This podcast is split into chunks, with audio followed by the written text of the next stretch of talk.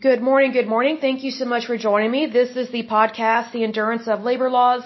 I'm your lovely host, Lesley Sullivan, and today is episode 243, and we are going to take a look at part 5 of the Fair Labor Standards Act of 1938. So we're moving right along, and this episode is going to be short and sweet.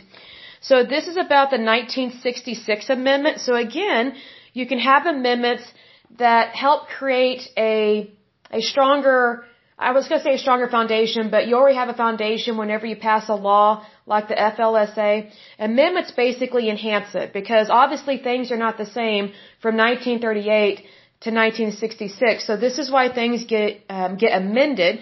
It's because we move forward into the future, not backwards, right? So it says the 1966 amendment expanded coverage to some farm workers and increased the minimum wage to $1.60 per hour, but in stages. So that's very understandable because what you have to remember is that if you implement a new wage and if it's kind of a big leap or big jump and you don't do it in increments, that can greatly stifle and hinder your economy and it can also instantly cause inflation which can also affect your currency and your interest rates. So that's why, yes, we do want to raise minimum wage in this respect, but you need to do it in increments because otherwise, you know, you have to remember that if, if minimum wages are raised, then the cost of goods and services have to have time to increase over time as well. Because otherwise, if you just increase minimum wage, you know, drastically all at once, but the employer and a place of business has not brought in extra revenue to cover those wages, you know, it's going to cause layoffs, which we have seen happen in times past. So that's why it's important that if you are going to increase minimum wage, it needs to be done in increments because it gives the economy and employers a chance to accrue new profits so that way they have the income to pay their their their wages to their employees. Otherwise, they have to let people go, and we don't want that to happen.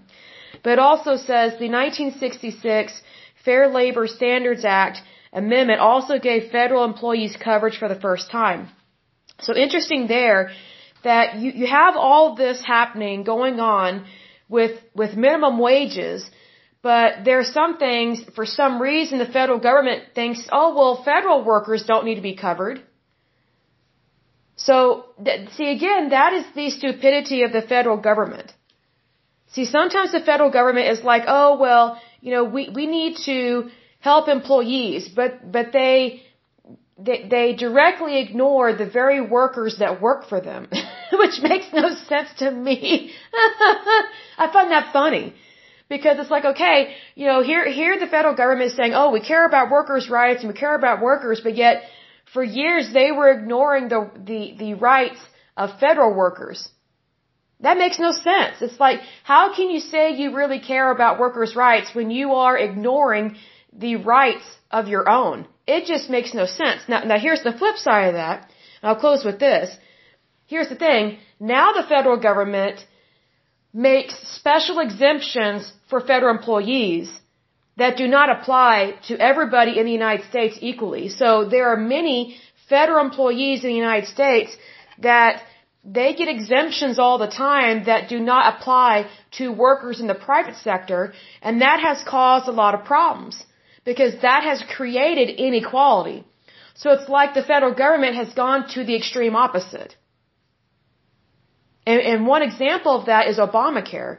Like for example, when President Obama and his goons passed Obamacare, initially, um, I would say the the powers that be that were elected to office, whether Congress or House of Representatives or the Senate or whatever, um, they didn't they did not want this health care law to affect their health care and their health insurance because they knew it sucked.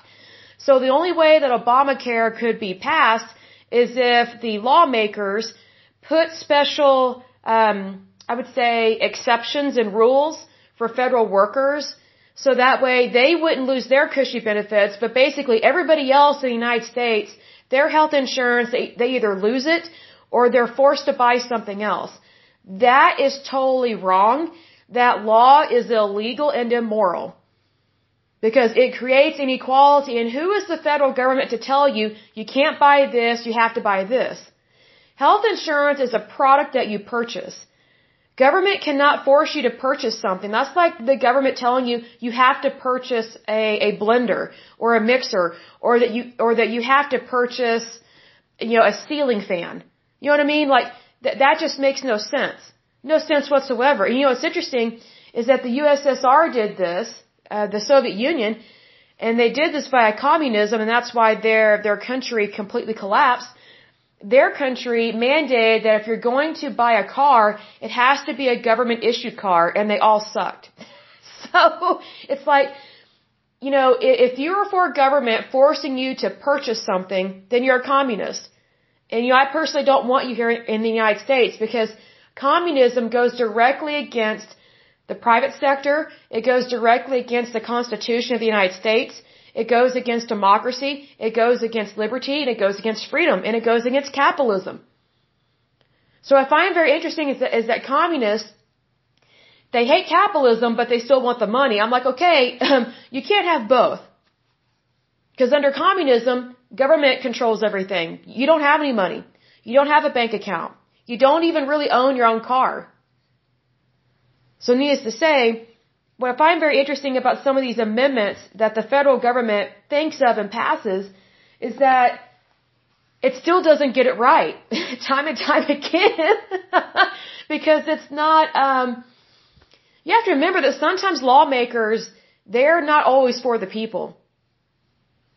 That's why you need to elect different people into office because I, I think there should be term limits I think there should be. Like there are term limits for the presidency, but not for Congress or the Senate or whatever. So, I mean, it, it just turns into a revolving door of career politicians, and that does not help our country. It hinders it. So, needless to say, you know, there is a reason why lawmakers um, really like to pad their pockets, but yet the way they pad their pockets is they raise taxes on American workers. And it's just, you know, should we pay taxes? Yes, for sure. I'm all for taxes. But I don't think taxes of any kind should be over 10%. I think anything over 10% is excessive and greedy and immoral. Cause just think about, it. if all you were ever taxed was 10% on your income, you would get to keep 90% of what you actually worked for. You know what I mean? So, I mean, for those that are for higher taxation, I'm like, you know what? If you want to give your money to the government, go right ahead. But don't raise my taxes. I don't like that. I don't like that at all. Because, you know, you know, people like me, I have common sense in that I know that the more the government takes out of your wages, the less you have in your pocket. And the less you have in your pocket, the less that you can afford. I mean, that's just how it is. And also, the less you have going into retirement. So it's like the federal government will say, oh, we need more for Social Security. Well, get this. They're taking from your retirement, putting it into a broken system that, that you will never see the, the full effects of it. Like, like you will never receive as much Social Security as they tell you or that you actually deserve because the government already spent it. Basically right now, and I find this to be ridiculous and I'll close with this, the federal government spends our money before they collect it. That is ridiculous. This is what this is what they're talking about in Congress right now, you know, where they're talking about the debt ceiling. And right now, Biden and his goons, they want to raise the debt ceiling. I mean, that's not smart, folks. That's not smart. I mean, I mean, let me give an example here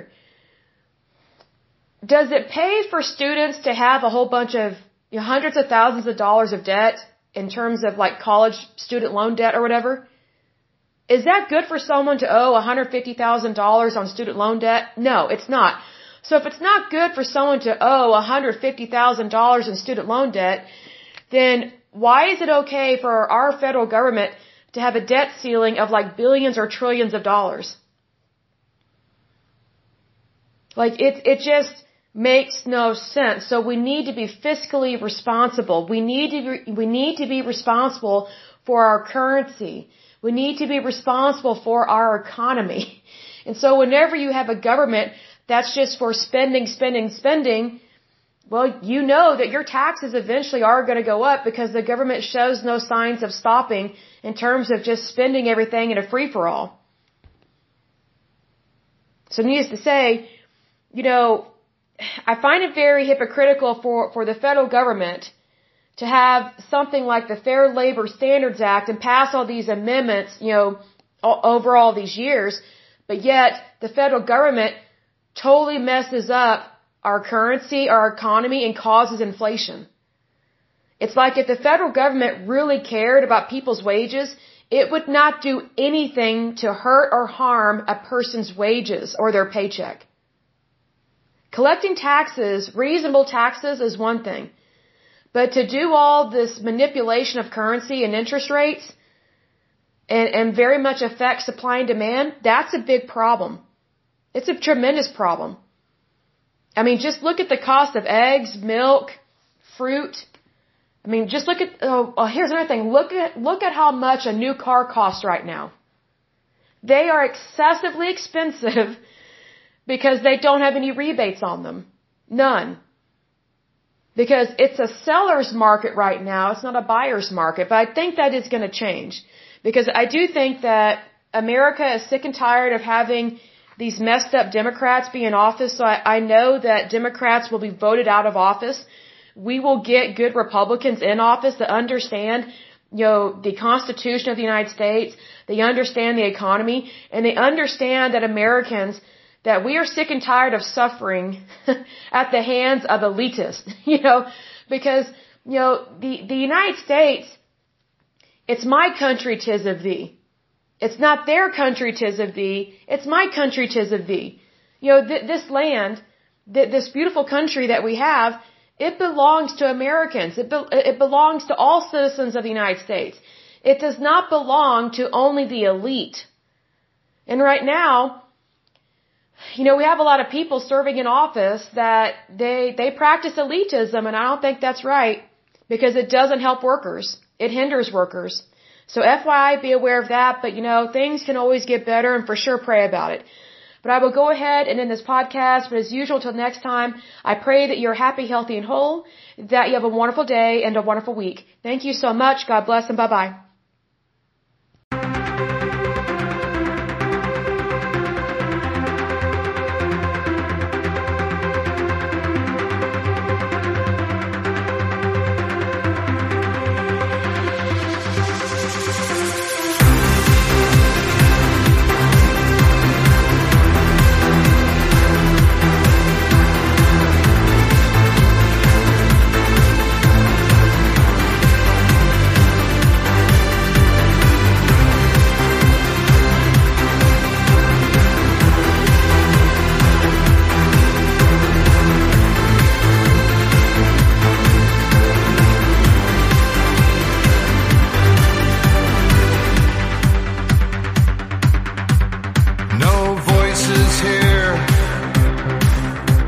A small and fragile sphere. Hang on every word, yet no one hears us speak. So it's only left to ask. Is change too great a task? From the smallest depths, waves transform the earth.